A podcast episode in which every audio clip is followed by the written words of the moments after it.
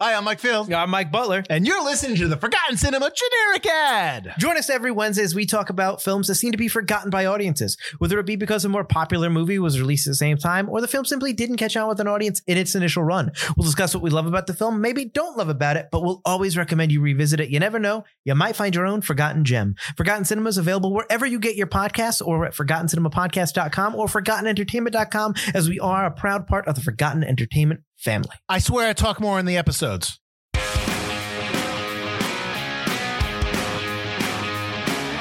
Hello, and welcome to Recent Activity, your new favorite entertainment review podcast that attempts to cover every film, every show, all at once. I am your co host, Andrew Morgan. With me, as always, representing Eagle Fang Karate, the bad boy of podcasting, Mr. Shane Beauregard. How are you, sir? I'm doing well. I'm ready for this, and I, I feel like I have to carry some extra burden because we're missing a homie tonight. We are. So I, yeah. So we're gonna do a lot of Marvel talk, and uh, he's gonna miss out. But I'm gonna pour one out for uh, for Chris tonight. I think, in a way, this conversation needs to happen without Chris. And I don't mean any disrespect to him. I love him. Chris is on assignment right now, you know, lamping it up.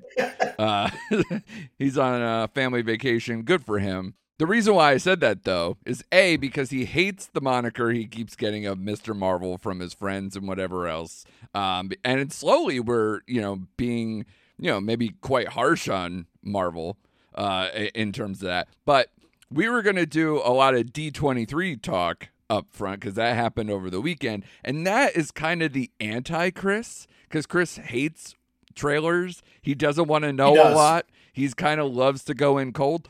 So honestly, I think we're more saving Chris than we are dissing. Make a good point. Actually, you make a good point, sir.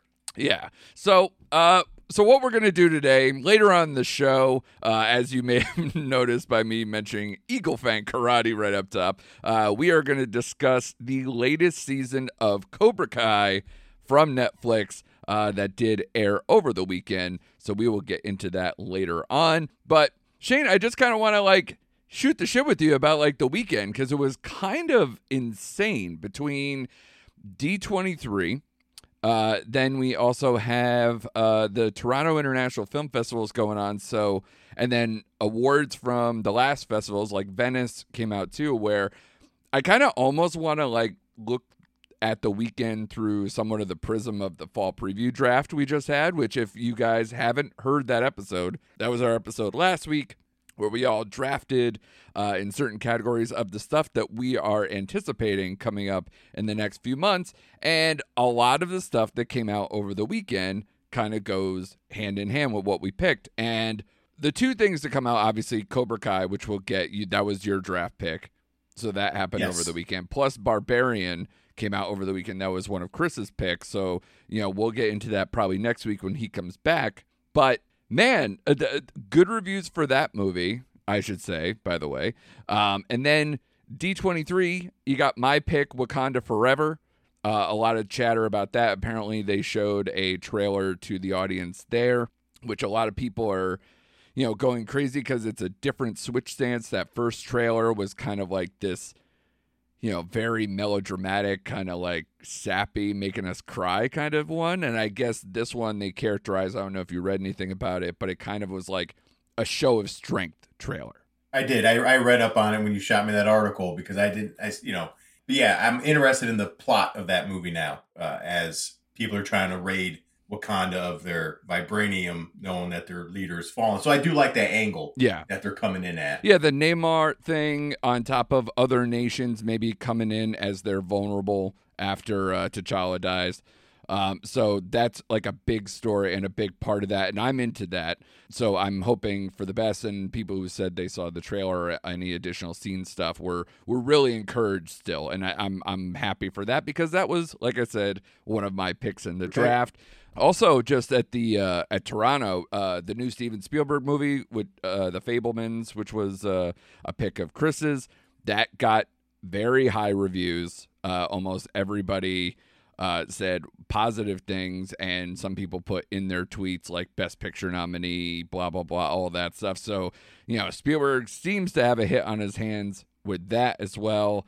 Um, and then my pick in the Oscar category stuff uh, The Banshees of Inisherin won awards out of Venice.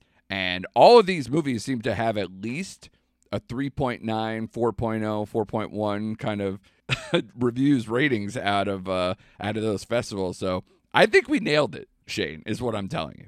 Yeah, and I, I heard about this, which I don't know how much stock you could put in the put in these things, but I did hear about the standing ovation that Colin Farrell and that cast got from that Yeah. movie when he was when he was viewed. Yeah. Yeah, which is pretty impressive. So I am actually more on board with that movie because again, I kind of forgot about that movie until you brought it Sure. up during our draft. I was like, "Son of a bitch!" Yeah. forgot about that movie. But yeah, so um, nothing but positive things I'm hearing. So I'm really excited, and I'm excited for the whale, which we didn't, none of us picked. Right. But I heard that um, he also got a very long standing ovation from his portrayal in that movie. Yeah, it's going to be a very interesting best actor race when I you and I both were championing at least his performance, the movie as well, but to a different extent Austin Butler with Elvis. So those two going head to head and then who knows between either Colin Farrell maybe or anyone from the Fabelmans, or I, I can probably go through a litany of other candidates. But those two, uh, in particular, between Brendan Fraser and Austin Butler, that will be a very, Oof. very tough race right there. Right, I, I agree. Uh, but you know, Darren, or I don't know how to pronounce his last name. Arnofsky. Eh, yeah, it's always 50-50 with his movies with me. So, but I'll give this one a shot because I want to see the performance. And now my interest is peaked in seeing this performance by Brendan Fraser. Yeah, I mean, especially for a movie that seems to be for Aronofsky, it seems more to lean towards the wrestler version of his catalog versus, you know, say Mother or something batshit uh, that he likes to make. So that kind of flies in the face of of some of maybe his other catalog. But this definitely being based off a play. You have somebody, ma- some mainstream people like Fraser, Sadie Sink is in this as well, and you know, getting good marks for her performance too. So this will be interesting. But as far as the weekend goes, um, D23 did dominate more often than not. And were there any? There was a like maybe I don't know about seven to ten trailers that came out of various degrees, uh, whether they liked ones that have extreme controversy, like the Little Mermaid thing, which, by the way, my God, it, it shouldn't shock me to this point, but just the level of like bored racists on the internet ju- just are like, hey, that don't look what I want it to look like kind of thing, conversations. I don't know uh, what we're supposed to do with this anymore, but um, frankly, like I said to you, I'm like, I think it's, you know, stop remaking stuff that you won't have these kind of comments. And then also guess what old man yelling at cloud? Uh it's not for you. The movie's not for you anymore. I'm sorry you may have to take a small child to it but it's not for you. So are you kind of like on that same page? I, I don't have any I- answers No, I don't. It's just ignore it the best you can and just tell people to get over it. And just if they it upsets you that much, just don't freaking watch it because it'd be watched by plenty of other people who want to see it. So, like my kids, my kids are going to want to see it more than likely. So, right you know, like you say, go back under your racist rock and just uh, you know live your ignorant life. I guess is all I can say. they really need to mark those racist rocks to know the difference between which one's a racist rock and a not racist rock Um, but I, I guess it's funny because I'm saying that I'm couching this whole thing about like, hey, this isn't for you, which people have told me years ago, like, hey, if you have a problem with Marvel and Star Wars, maybe that's not for you anymore. I'm like, uh, I beg to differ. Um, they're not for children if there's so much murder, I, or at least I would Right. hope. Um, but you know, there is something to say about that, especially because the things that did pique my interest are things that maybe do veer maybe towards our age level or what we liked about the things that were in our you know prime viewing of Marvel or Star Wars. And I guess we could just start there. So the Star Wars stuff that I liked, I'm more on team Mandalorian more than I am caring about say Andor or this new animated show that kind of pitches more Jedi period stuff of like say the the uh like the rebels period and uh, stuff like that. I guess that's really where I'm at. I am fine with stuff that makes me feel like the original trilogy or talks in that language, but once you start getting into I have to care about the prequels and before, I really don't care that much. and it, it it has to be such varying degrees, and that's why I like the Mandalorian. It rides right in the middle of all that, and it just does its own thing. Did you like the trailer for that one? Are you in? I, did, and that's uh, we've talked a little off here, but Mandalorian is the only show I'm all in on as far as these new batch of Disney shows or Star Wars shows that have been coming out. Sure. But I think we both discussed, or both were talking about, eh, the trailer looked good, but I'm a little leery on some of the the story points that were shown in the trailers. Like, how far can you really keep, you know, carrying this on? Yeah. And uh, I'm with you. Uh, admittingly, the Andor trailer looked good, but they can go screw themselves. I am not watching that show. Like, fool me once, fool me twice. I- I'm out on Andor. And like you, I shouldn't have to watch the animated shows to fill in the gaps from the actual TV shows. Yeah. The whole it's Uh, canon drive- argument is exhausting. Yeah. Yeah. Yeah, because that was an issue with the shitty uh, Ewan McGregor movie that just, or that yeah. Obi Wan. Yeah. Yeah, sorry, Obi Wan. Yeah. You're like, well, you need to go back and I'm like, no, no, I'm not going back and watch an animated show. Right. Sorry, man. Yeah. not going to do it. So, uh, again, maybe Star Wars is not for me. Maybe it was never for me. But Mando, I'm in on at least for another season. Yeah, absolutely. It, it rang all the right bells. It's bringing in uh, a lot of the the same issues we saw either in that uh, Boba Fett, you know, aka Mando 2.5 season 2.5 that they did before they're they're doing the official three here, where you know he removed his helmet, which is you know a big problem. Uh, you know, that's that's my biggest problem around the house too. Is I'm always removing my helmet when I shouldn't be, just scaring the children. Um, so uh, yeah, but I like that divide though between he's kind of like a man man on a mission. It's him and you know baby Grogu here, uh, just on their own. You know, samurai and cub situation that they're going to keep repeating and having to enter into new worlds, new big bad. So kind of a lot of the same, but maybe a little bit more from uh, your girl there, Katee Sackhoff, and uh, and that group there. We can only hope. Yeah. It looks interesting. I mean, again, it's only a teaser, and I don't know exactly. They keep just saying 2023 for that. I don't know when they're going to do that, but I think it's been now about a year, right? Or almost like Oh, for, since the last one, or even more. I think we're past a year at this point. Yeah, because uh, Book of Boba Fett was in the winter time in Correct. So I don't know if that was uh around it was around Hawkeye time, right? Or like right after Hawkeye. And Hawkeye was at the holiday mark, right? Yeah, yeah, that's about right. So yeah. Whew. Time flies, but they haven't exactly given us much to chew on in that world, I guess. Um especially with how bad Obi-Wan was. Thanks for for bringing that Ugh, that up I know. Sorry, So had sad. to, man. Had to. I know. um, but there were some things I did like, so we can get more into after. See, because God, Star Wars just needs, and I know we we give Marvel a lot of crap, but they need a better version than they're getting with Kathleen Kennedy. They need more of a Kevin Feige.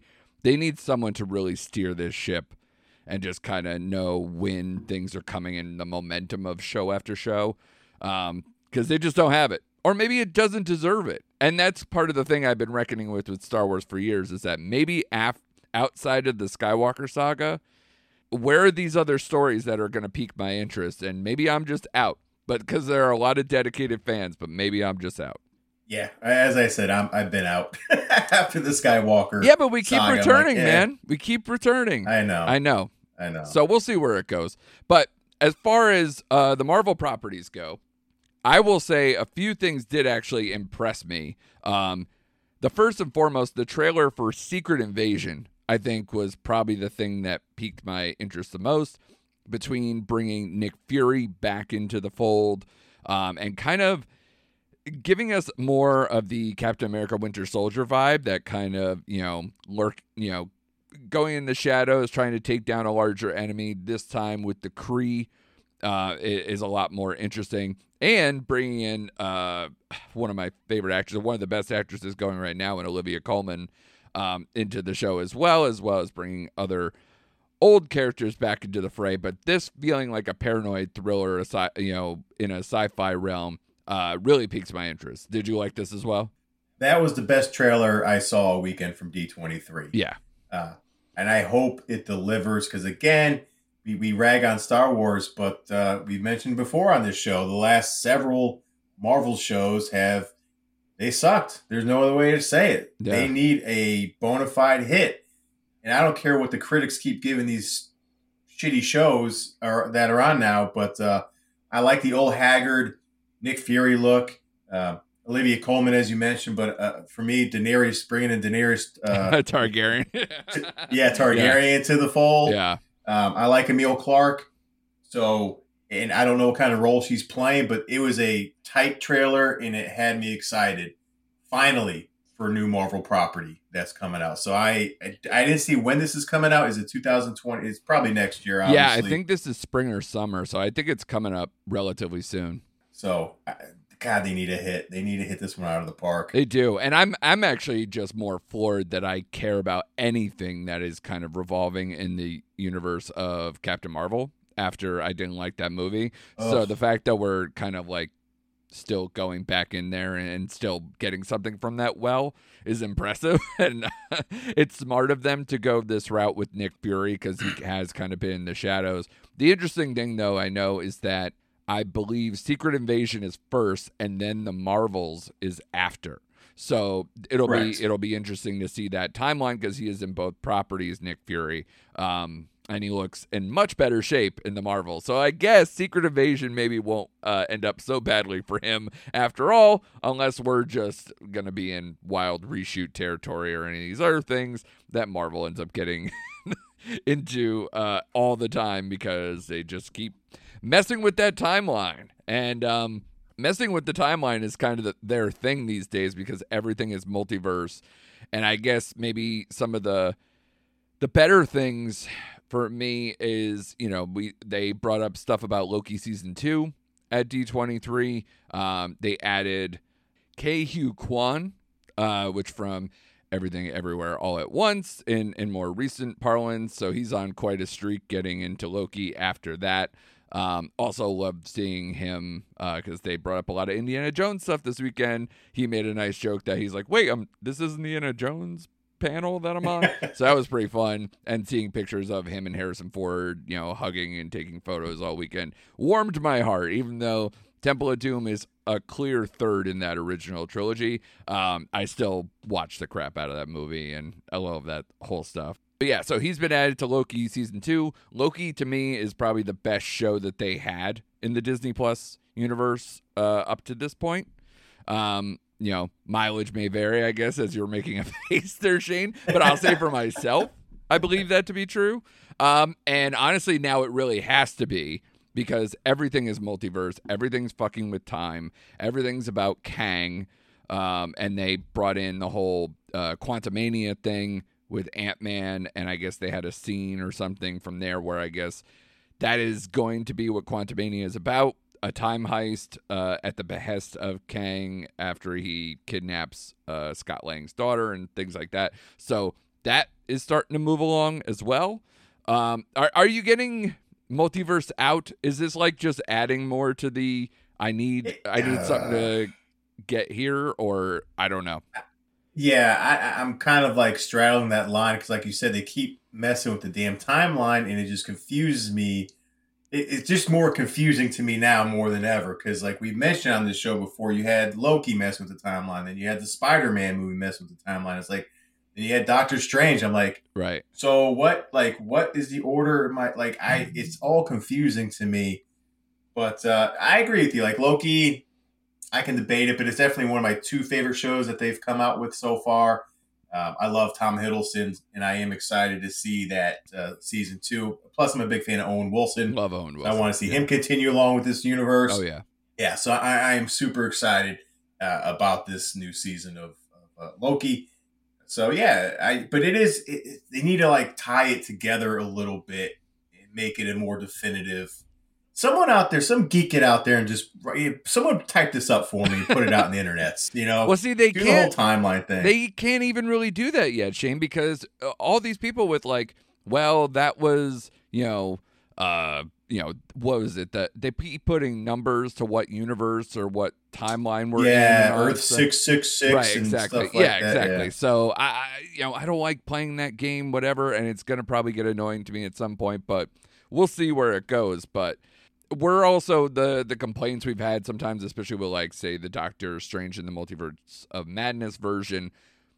There is more tie-ins now for other shows in with the movies and everything else. You have the Marvels coming out where you're going to kind of bleed in WandaVision, Ms. Marvel, and the Captain Marvel universe thing and tie all that together. And then now, uh, I guess with Wakanda Forever, they're going to introduce Ironheart in there Yeah. as well. So this balance keeps going back and forth. They're going to really go for it here, where they're not separating church and state. And I think the uh, the toughest version for that with you, and you've said this all along, uh, your boy Daredevil. And so I kind of want to like clear the lane to kind of talk about the the She Hulk part of this now, and then kind of the show part, and maybe like where things are going to go for Daredevil because there's been some chatter about like the tone of where things are going to go and and obviously it's all going to start in She-Hulk. Yeah, this is a, a near and dear to my heart. And the She-Hulk little teaser trailer didn't give you much. Daredevil, he had like one or two lines in there, I think. So I'm curious to see how they're going to use him. It looks like more for levity, maybe in the She-Hulk series, since that's a lighter tone of a show. Yeah. So I, I don't know exactly. I like the suit that he had, the more yellow tinge to it. I like that aspect to it. So I, you know, with the She-Hulk thing, we both discussed off air. Tonally, this show is just, it's all over the place. It is. you know. it's herky jerky. And- you never know what is important in an episode. There's no like themes. It's just right. Here this bananas thing is going to happen this crazy timeline whatever this crazy uh either villain that they bring in for just an episode or you know what Wong's doing. Wong's becoming a bigger more celebrated part it seems like more than She-Hulk Right. itself.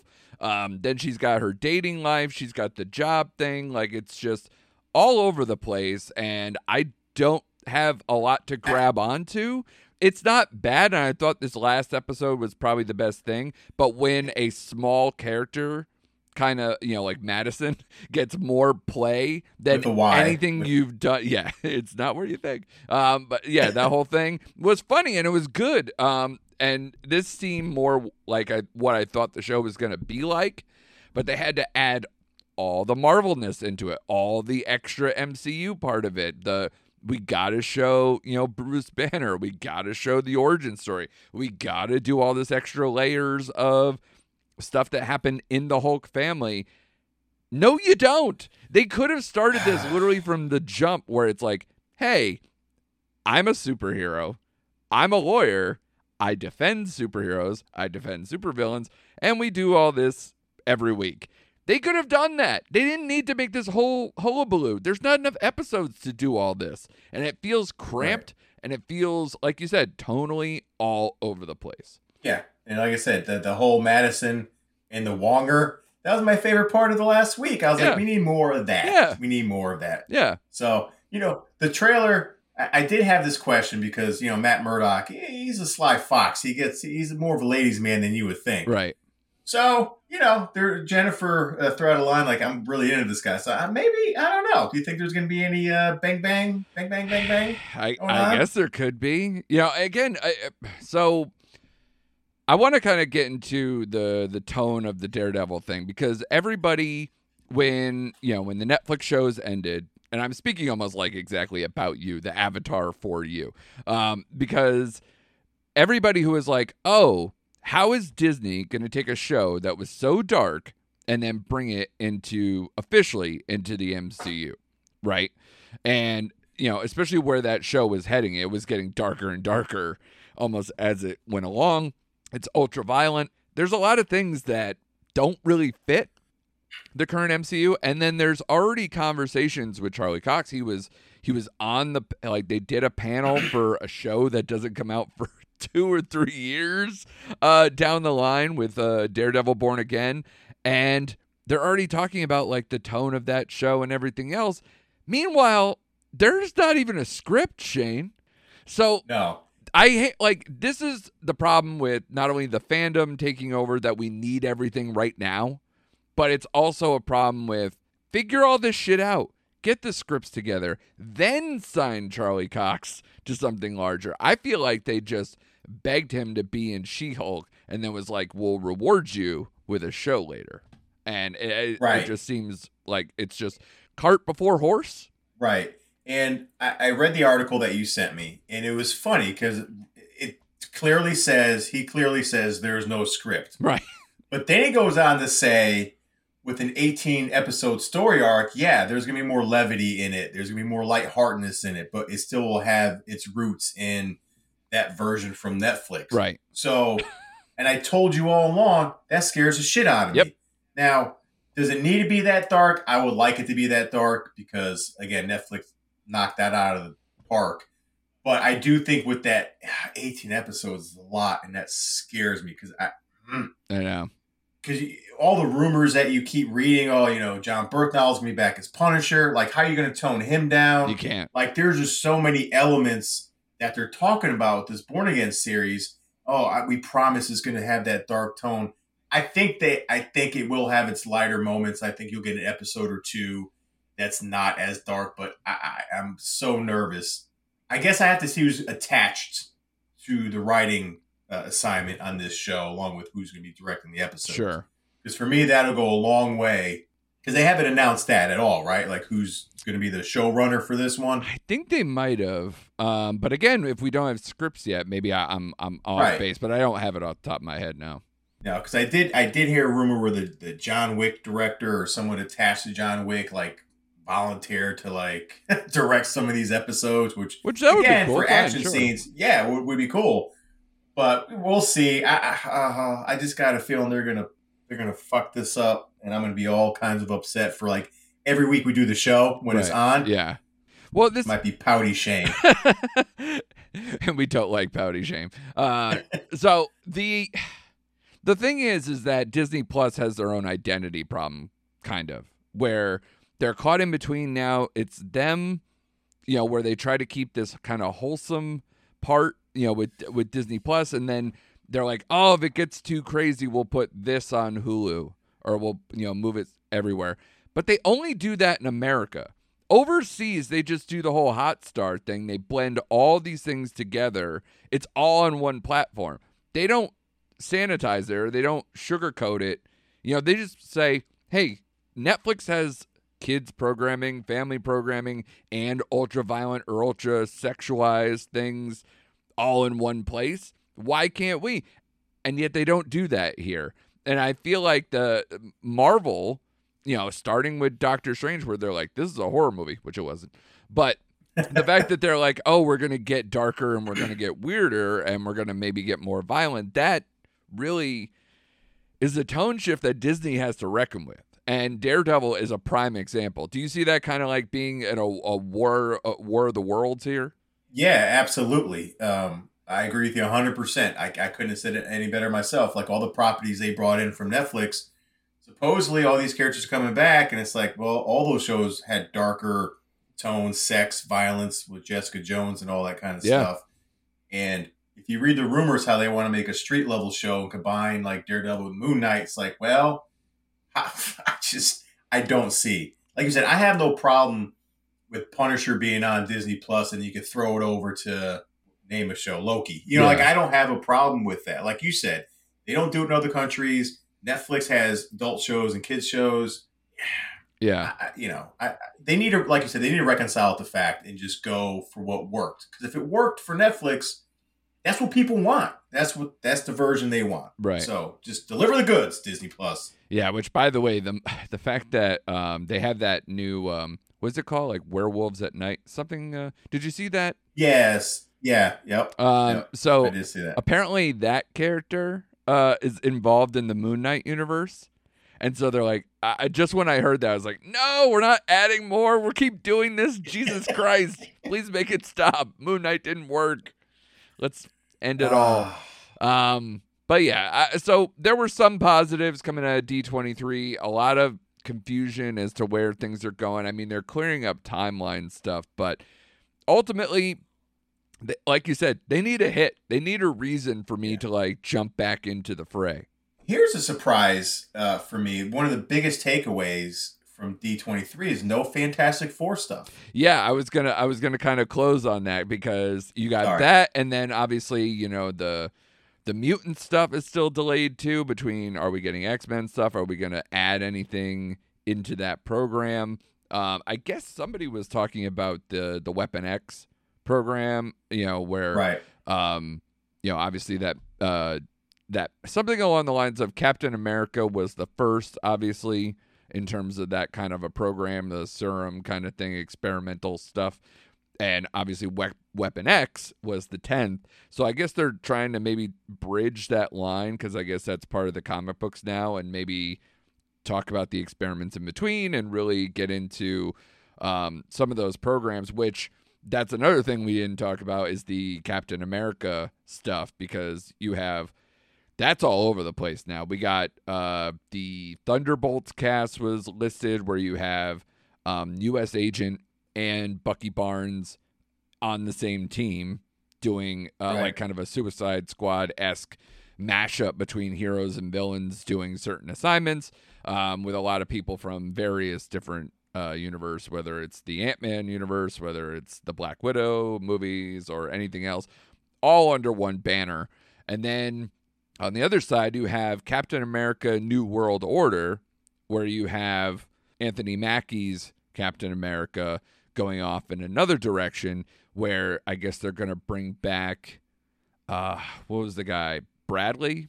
Uh, the the guy, the older black gentleman who was kind of like Oh yeah, yeah, Bradley. yeah, who is um you know kind of like an original, you know, Captain America soldier kind of thing in maybe that weapon you know program that they were going through. Right. So again, that might have gaps filled in between Captain America and Wolverine and everything in between. And now I'm rhyming, but the uh but a lot of these things sound intriguing, but they're just everywhere. Um so Right. it's gonna i don't know. I, it could either be awesome where it's like we just get this flurry of like amazing content that comes through. And again that's part of the thing of d23 it's part of the thing of marvel. They're all show show show show. And then when the show actually gets here or the movie gets here you're like oh okay. Well i guess this thing's coming up. And you kind of just refuel the hype train and keep it going. So between the comic-con stuff the d23 stuff there's a lot to talk about but i need something to actually hit before that goes and for my draft sake i'm hoping it's wakanda forever but yes, no Fantastic Four. They just confirmed the director was in the audience. They have a director. They don't have cast news. They don't have any of that stuff. Um, so we'll see.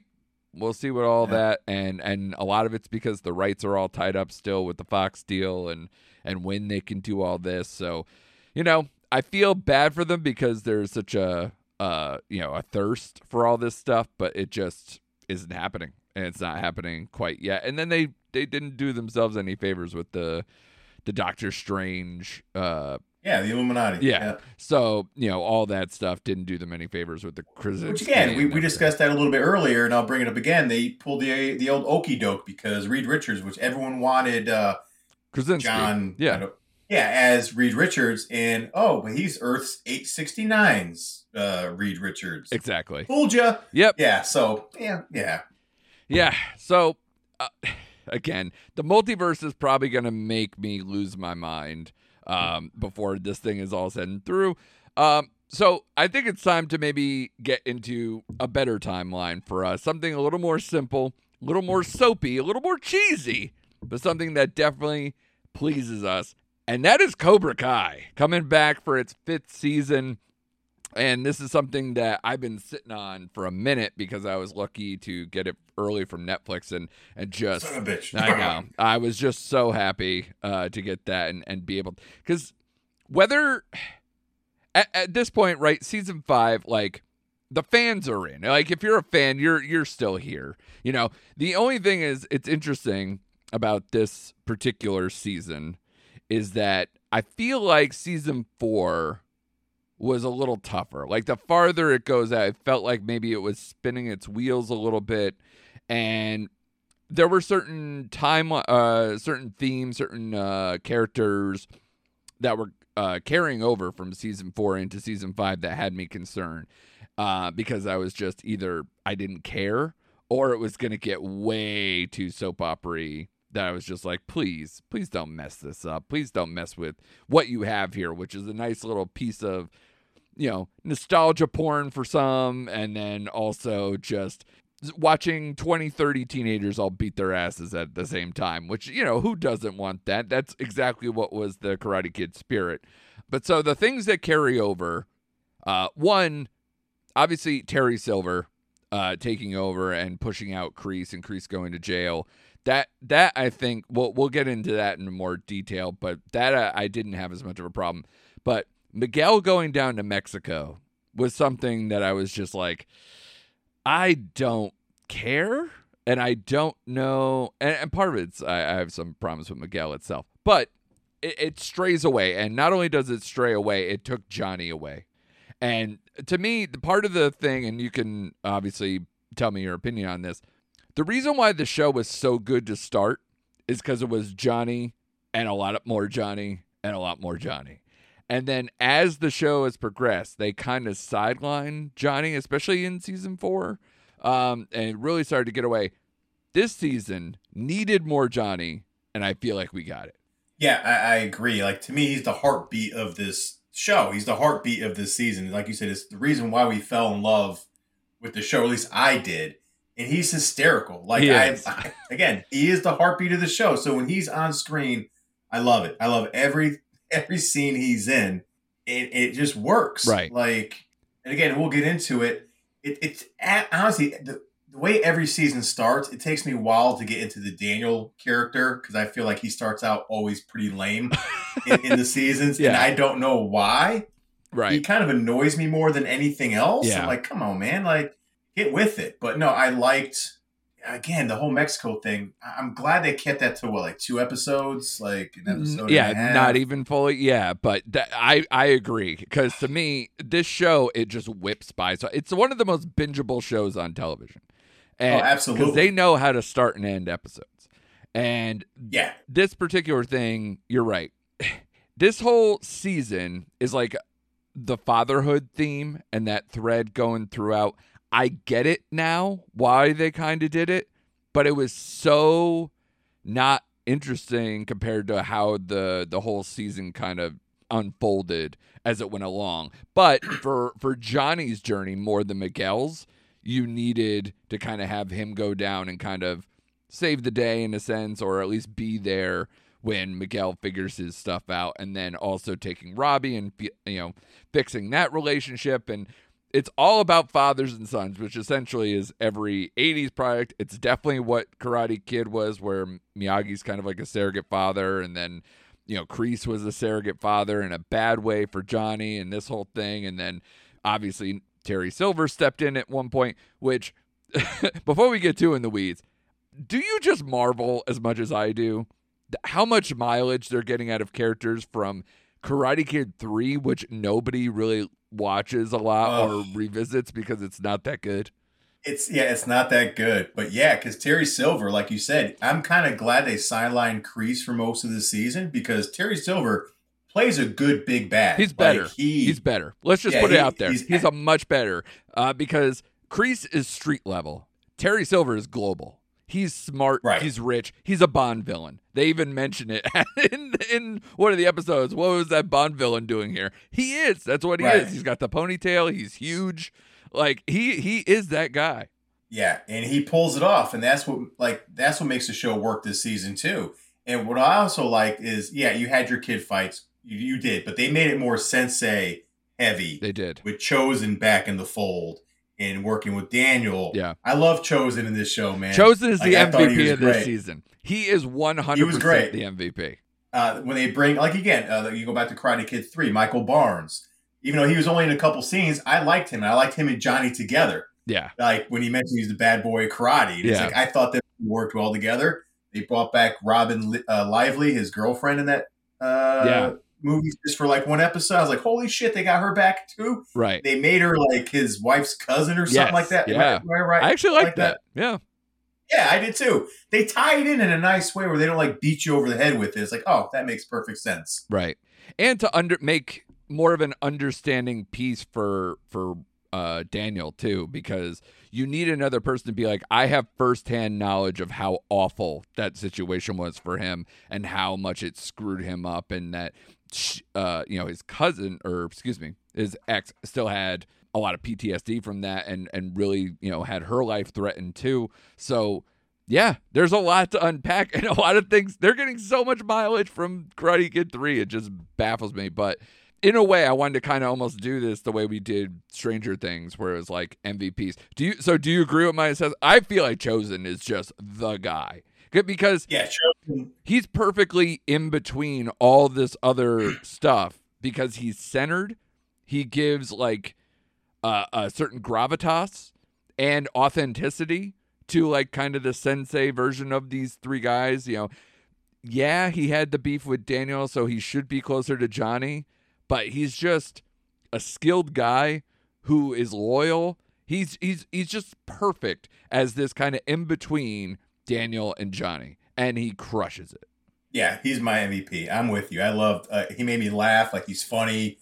Uh, yeah, his whole demeanor. I, I liked his relationship. Like again, you echo. I'm going to echo everything you just said because he he nailed it for me. Outside of Johnny, of course, but it, to me, it's him. And the show knows it too because they did so many things where he's pairing off with Silver more than anybody else. And even though he just got here, but it's because he kind of matches that energy of, you know, someone more rooted in the history of either the dojos or the trainers, uh, the original source material that these guys are all working off of.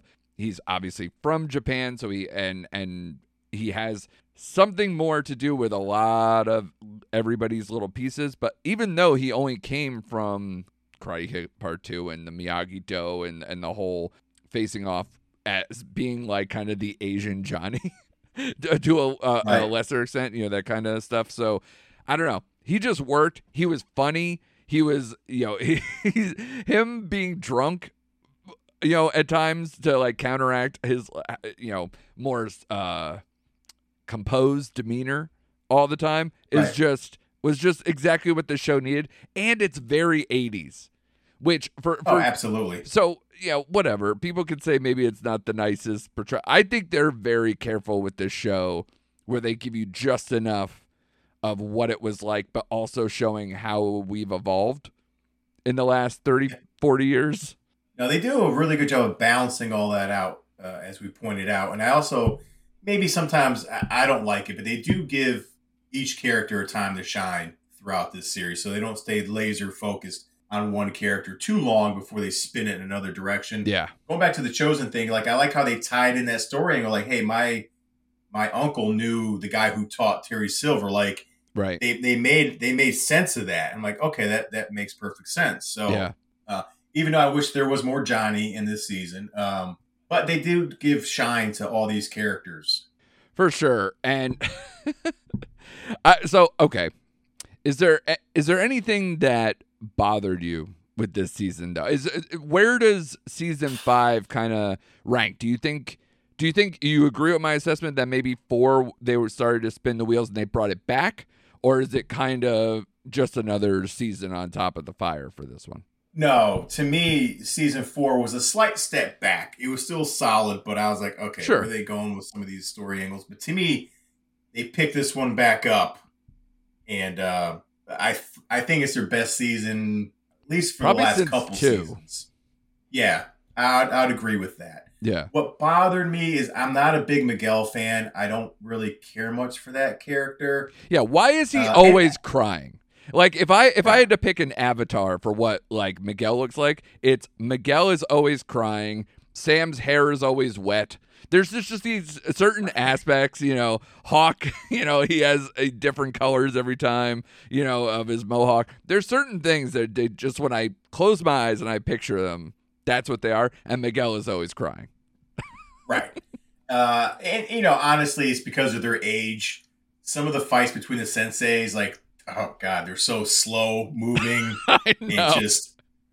Which, by uh, the way, like, oh adds oh to the Chozen thing because he moves. For an older guy, that yeah. dude moves, or at least whoever's yeah. supposed to be Chozen. It looks good. Let's put it that way. Right. But when Terry Silver got in some of his fight scenes, like his leg kicks were like maybe going six inches off the floor. Yeah. I'm like, It's- eh, okay, it gets. Seagullish real quick. yeah, yeah, very much so. It gets Seagullish. yeah. Um, I liked Robbie's story arc in this in this particular season Yeah. because honestly, I don't care too much for the kids. Like I, I really don't. right. That might be like the weakest part of the show, Sure. but I understand they have to they have to do it. Yeah, because that's But the I like Tor- part. Yeah.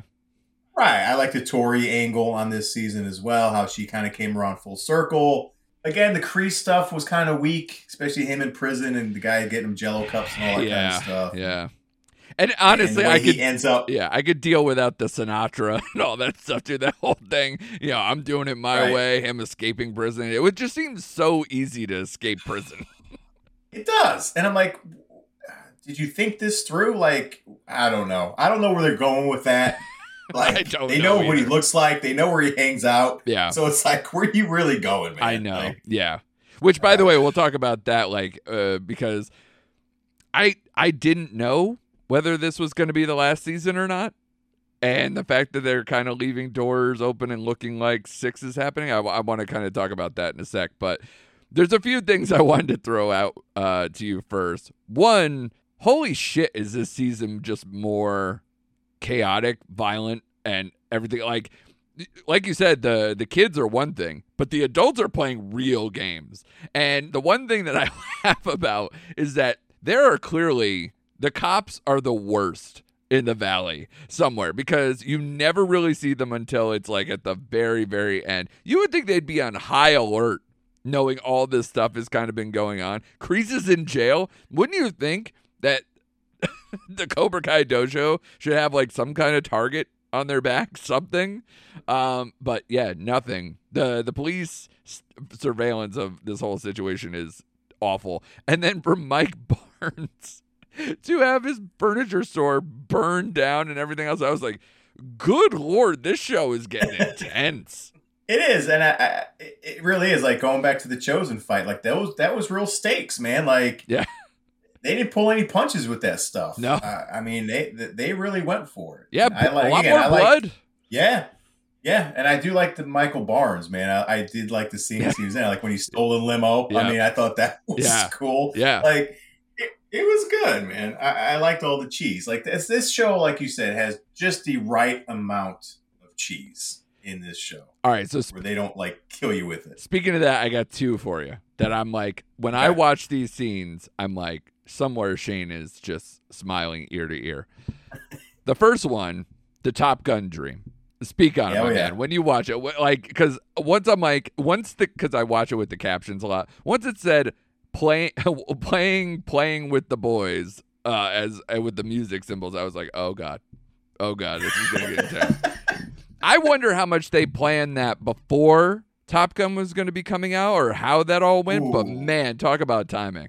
Good question. I ooh, that's a good question. I didn't even put that together. I know because you figured they had to be filming. Maybe they knew because it was going to come out, but they couldn't have known it was going to be that big of a hit. But to bring it all Right. back, that's actually great timing. That that was great timing. No, that, that was a great scene. It did make me smile ear to ear on that. Like I just. Uh, Did you like that it show- was Carmen's dream and not Johnny's?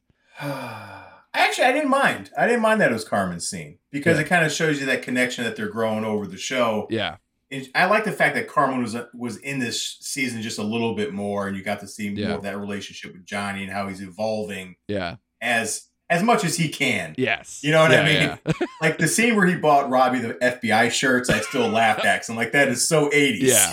Oh yeah. and the look, and the look Robbie gives him, like, really? I was like, come on, and, man. and and the montage of cleaning his apartment and everything else, like Right. taking down the babes and putting on uh you know uh, uh what was it a um a lighthouse that he from Narragansett or whatever, and then all the roaches in his house, like it was just so cartoonish and comical, but like isn't every 80s montage? So like that's i thought that worked for what the show is. But the other one that uh i thought of with you was johnny trying to broker peace by taking them to olive garden and then like Yeah. and then they call it back later with after they all fight and everything else they still eat olive garden they're like god you weren't kidding about these breadsticks. Kidding about these breadsticks. Yeah. Something about Olive Garden and this like fake authenticity thing being the favorite thing of Johnny Lawrence is so perfect that I it's something that I didn't think I needed and I loved every second. yeah, the fact that he treats Olive Garden like a five star Italian restaurant. yes. I mean, it just that is him. That's him in a nutshell, man. Yeah. Like, and it just added to his, you know, just added to his character even more, man. I was dying, Yeah. you know, when he saw how good the breadsticks were. He's like, you got to try these. And that waiter, when he's like, if you want to go to Tuscany, you go do this, you do this. And then he's like, and then the chocolate lasagna. Well, that's American, but you get my, point, you know, it was just, it was so perfect. Because again, Olive Garden is a place that like subtly, like everybody just laughs about, but we also kind of disagree that the breadsticks bring you back. And it's such a dumb product to be like, that's the thing that brings you back to go eat there. You know, sh- Yeah, shouldn't it be the food? you know, like the main food. No, it's like, uh, it's just the stuff they put on the table before you eat. Right. It's like, and to a lesser effect, it's like Little Caesars. People go there for the crazy bread. They don't go there for the, for Sure. cardboard pizza. It's the Yeah. crazy bread. Exactly. This is something we shouldn't be so excited about. Like, Yeah. it's just bread. Well, if anything, all those places are like quantity over quality, and in a way that's very Johnny Lawrence. And it, and uh, and the music stuff is still kicking. By the way, I I, I for nobody cares, but I love the fact that this show inspired me so much. I made a playlist on Spotify. I love making playlists, and I made a playlist that I call I labeled Johnny Lawrence, and all it is is like you know, Van Halen and Dokken and Ratt. And like as soon as he was like I made like kind of like a mixtape for the the the baby like whatever that's to come Right. here with Carmen or whatever. And and she's like yeah definitely more Metallica and all this stuff. I, I was like that's great to see what Carmen uh, but it also inspired me. I'm like yeah I should I don't think I really have like an 80s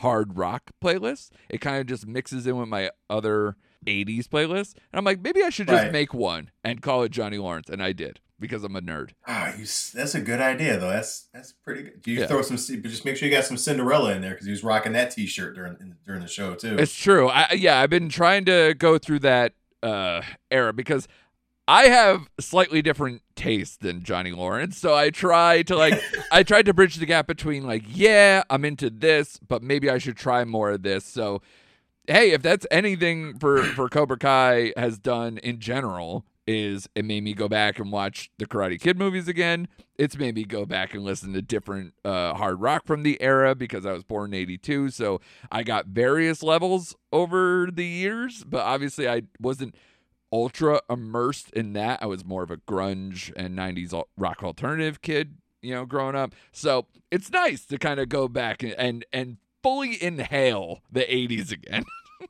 oh, absolutely. I, I see. I was pre-grunge, so it was more like what Johnny would listen to, hair band, sure. like hair metal, hair metal. That was the thing. So Yeah. I was all into that scene. So yeah, it just warms my heart when I'm watching this show. Absolutely. So, any other stuff before we get into like the the look ahead here? Oh man.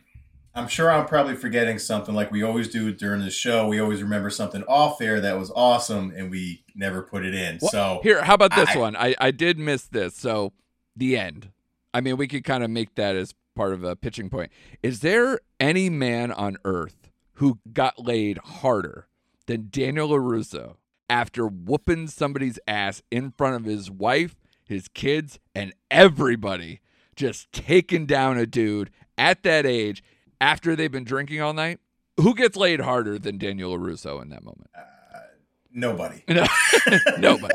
nobody. I mean. Because again, Johnny did all his work off screen. He was at Silver's Right. place. So, which by the way, I, I, I shouldn't have to say spoilers. We've been kind of just dripping and drabbing the whole thing, but you know, whatever. If if you're into this conversation, you shouldn't have hung out this long. I guess I don't know, but um, yeah. So he's doing all that work at Silver's. Him and Chozen and Barnes, they're all in someplace else.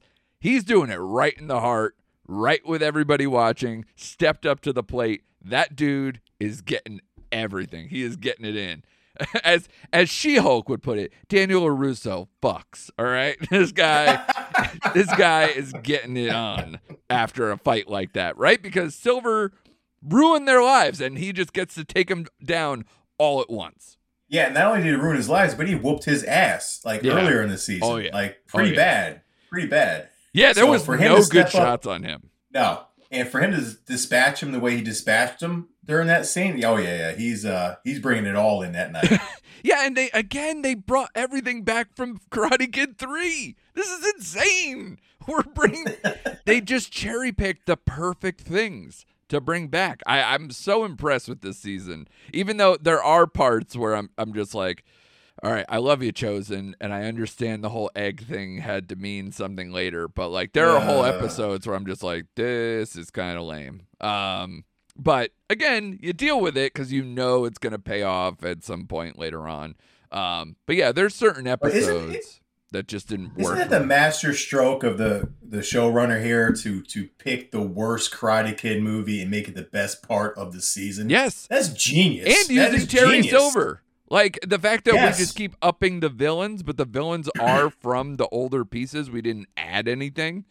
And that's what okay, so maybe now we can kind of pitch it forward. So Terry Silver's out of the picture, which sucks because I like well, I mean, he's in jail, so I mean he's as out of it as whatever you're gonna do. Maybe Kreese uh, steps up to the plate and makes amends or what have you to to bring them all back in again.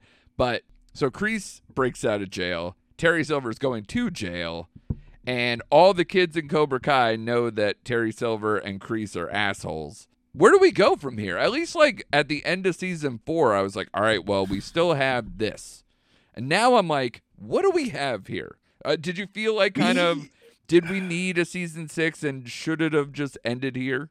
I'm gonna go as much as I hate to say this, but I'm gonna say it. They probably should have ended it after season five I think so too. because I don't know. I honestly don't know where they're going because look at all the relationships. Robbie and Miguel are buddies. They all Tori and, and Daniel Russo's daughters all Yep. they all you know patched everything up. Yep. All the Cobra Kai kids know how much of an asshole Terry Silver was. Again, he's in jail. So what do you got to focus on? Johnny being a father? Eh, doesn't really. eh, Yeah, you can make an I'm episode out of that, I guess. you yeah, know? yeah, But yeah, so you have that, and then you have Kreese out of prison doing God knows what. yeah, He should be going to the Lamb, but I don't think he will. yeah. So it, it really left you hanging with like, where do they logically go on season six? I have no idea. Because again, like most of these seasons, it also put you know Daniel's his marriage to the limit. You know, it took all that to the limit. You know, Johnny's growing up where he doesn't want to be as involved. They really had to kind of coax him back in. You know, Barnes is obviously in and out.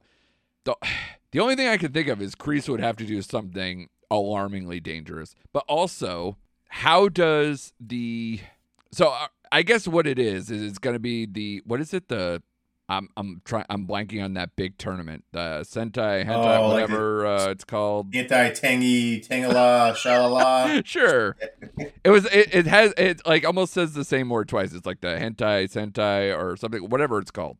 So Right. obviously you have that massive tournament where both of those dojos got in, but you figure Cobra Kai's got to be out of that tournament think. because of you know if your sensei goes to jail, he's the guy who brokered the whole thing, you know. So how does that work? Do the kids get to stay in and maybe Kreese goes, "Hey, I'm vindicated because this asshole went to jail. Everybody knows he set me up or whatever, and he he is cleared and he gets to do it."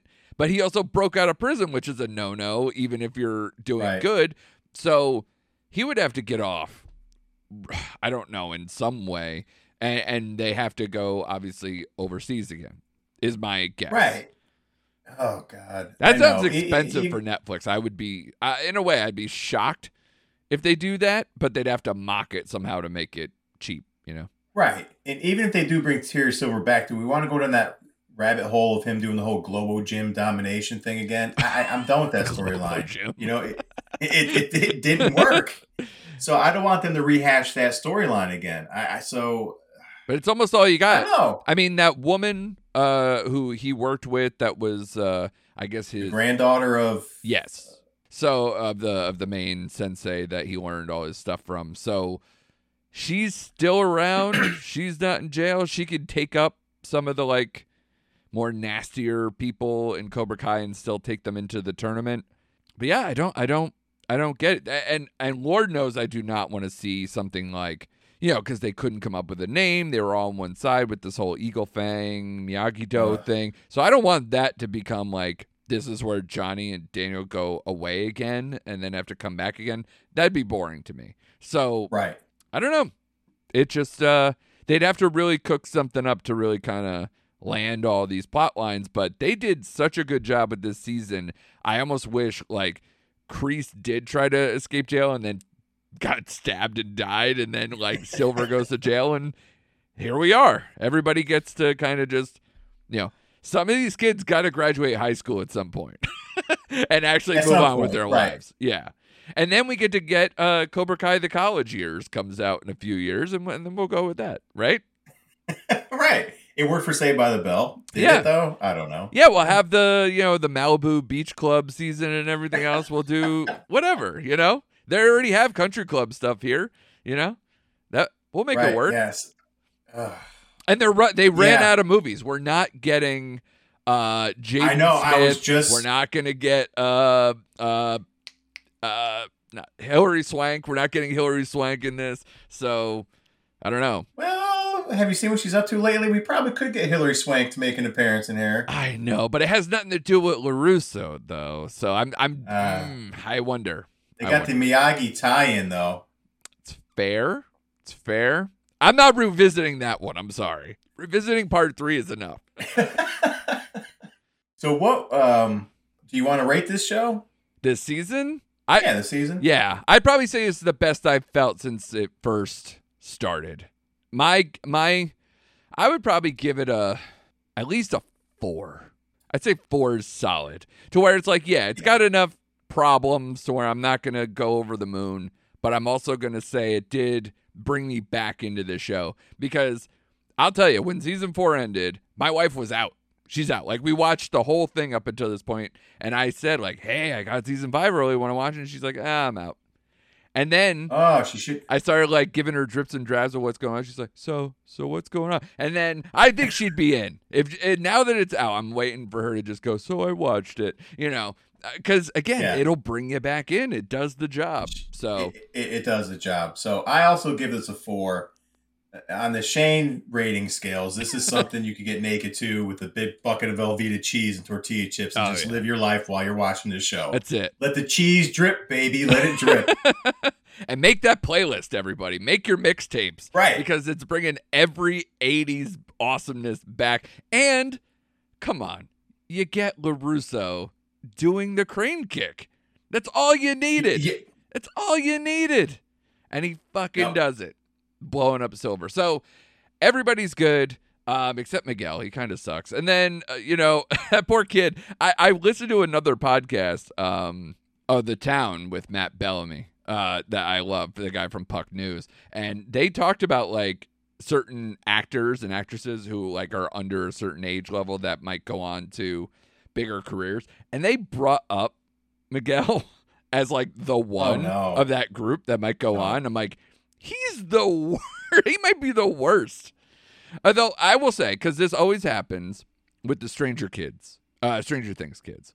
They're always like, oh, who do you think will still have a career? Or are they just this show and then they're done? They did that with the It kids. They did that with the Stranger Things kids. If I was to take anyone from this show, who who would you take? If, if of all the like kind of young stars of this show, who do you think has it going forward? Man, that's a great question. And Uh, God help us all if these kids think I'm karate action star now and make more stuff. Because I don't think that's the Here's- part of this show that makes the most sense. Here's who I can see. This may be this may surprise you because I can see her doing a bunch of Hallmark movies.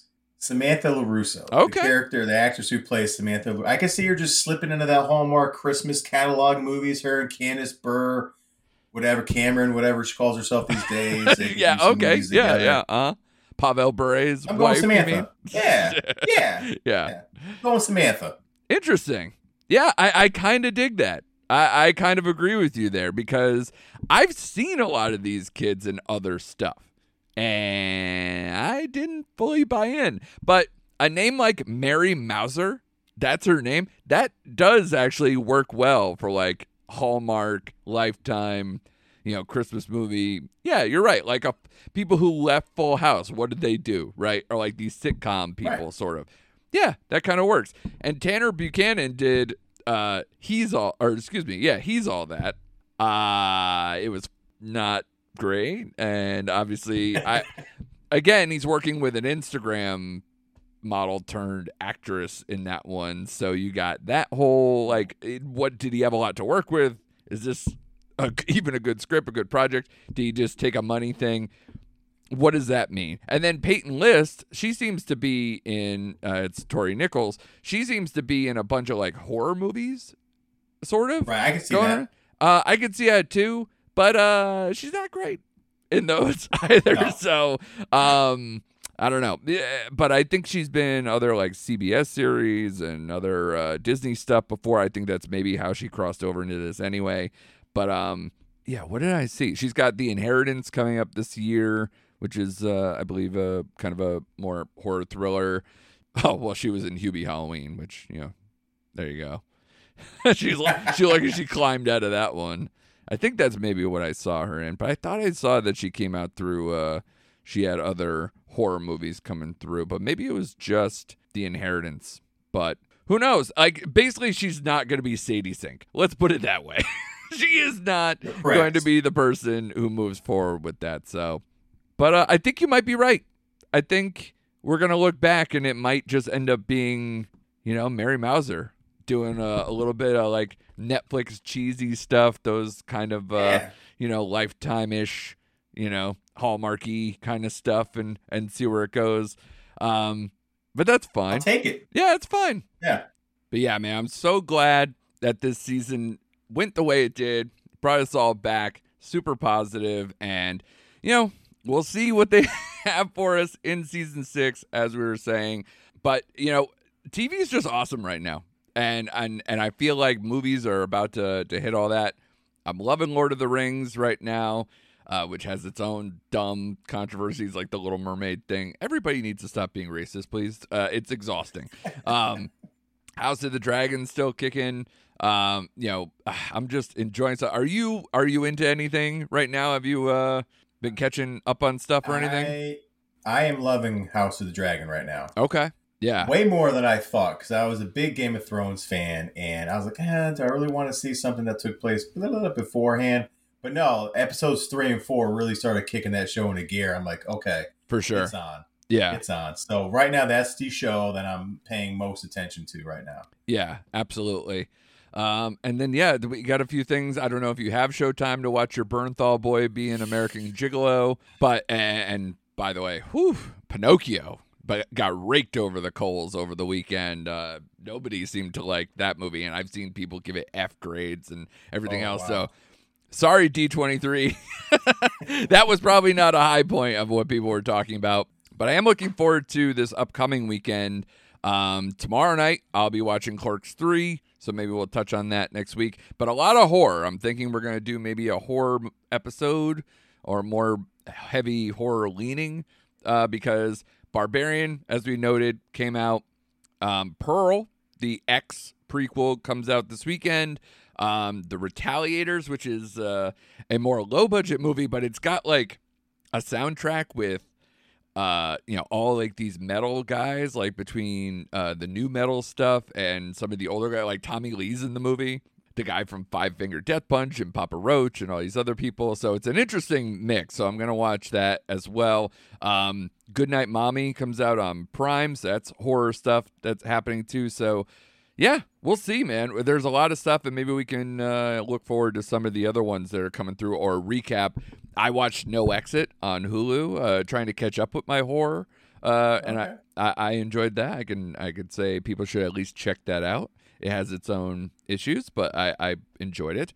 Um, but yeah, man, uh, it'll be a nice little thing maybe to check in with horror before we get into more of the uh, either Oscary stuff or or maybe back into the the Disney takeover of, of things before we get into the Halloween season. So this was great, man.